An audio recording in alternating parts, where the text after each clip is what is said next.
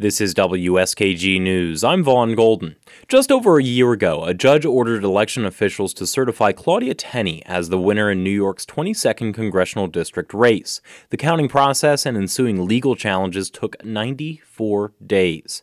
The vote counting in New York 22 exposed systemic problems with county election boards, but election officials say it won't happen again. Broome County's 2021 absentee ballot canvass is much quieter than the one the year before. Poll workers sit at tables behind plexiglass screens, opening absentee ballots one by one. Elections officials and the public can watch to make sure each ballot is valid and counted appropriately. Just a rip in it? Yeah. That should be fine. It's okay. Yep. But some ballots do have issues and are thrown out. Mark Smith is Broome County's Republican election commissioner. Is we just received a ballot. Unfortunately, a voter uh, gave us their opinion and wrote uh, a statement on the back of the ballot. But that's an identifiable mark. Uh, we're unable to count that ballot. So on the top, I wrote identifiable marks, void, and then I initialed it. But in 2020, this is where things started to go wrong. Some elections commissioners used sticky notes to indicate which ballots may have issues. But by the time those ballots were challenged in court, some of those sticky notes fell off.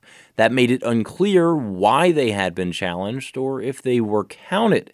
And the race came down to just over 100 votes, meaning a few voided or non voided ballots really mattered.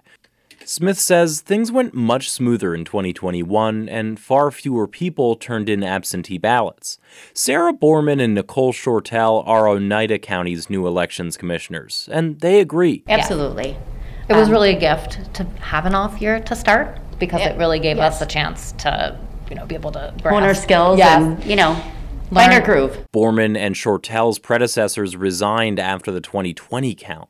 The U.S. Department of Justice threatened to sue Oneida County and effectively required it to overhaul the entire Board of Elections.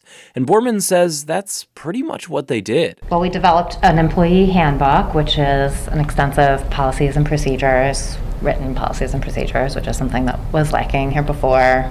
Borman says part of those procedures were borrowed from other counties and other commissioners, but the state itself doesn't have one set of standards for all of the boards of elections to follow.